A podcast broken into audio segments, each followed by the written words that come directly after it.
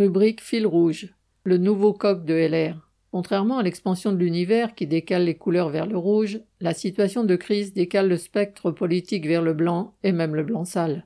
La gauche a ainsi accouché de Macron, qui singe la droite avec constance depuis six ans. Pour se maintenir à flot, la droite héritière de Chirac et Sarkozy est, elle, réduite à imiter Le Pen, père et fille, et à épouser tous les préjugés de caniveau.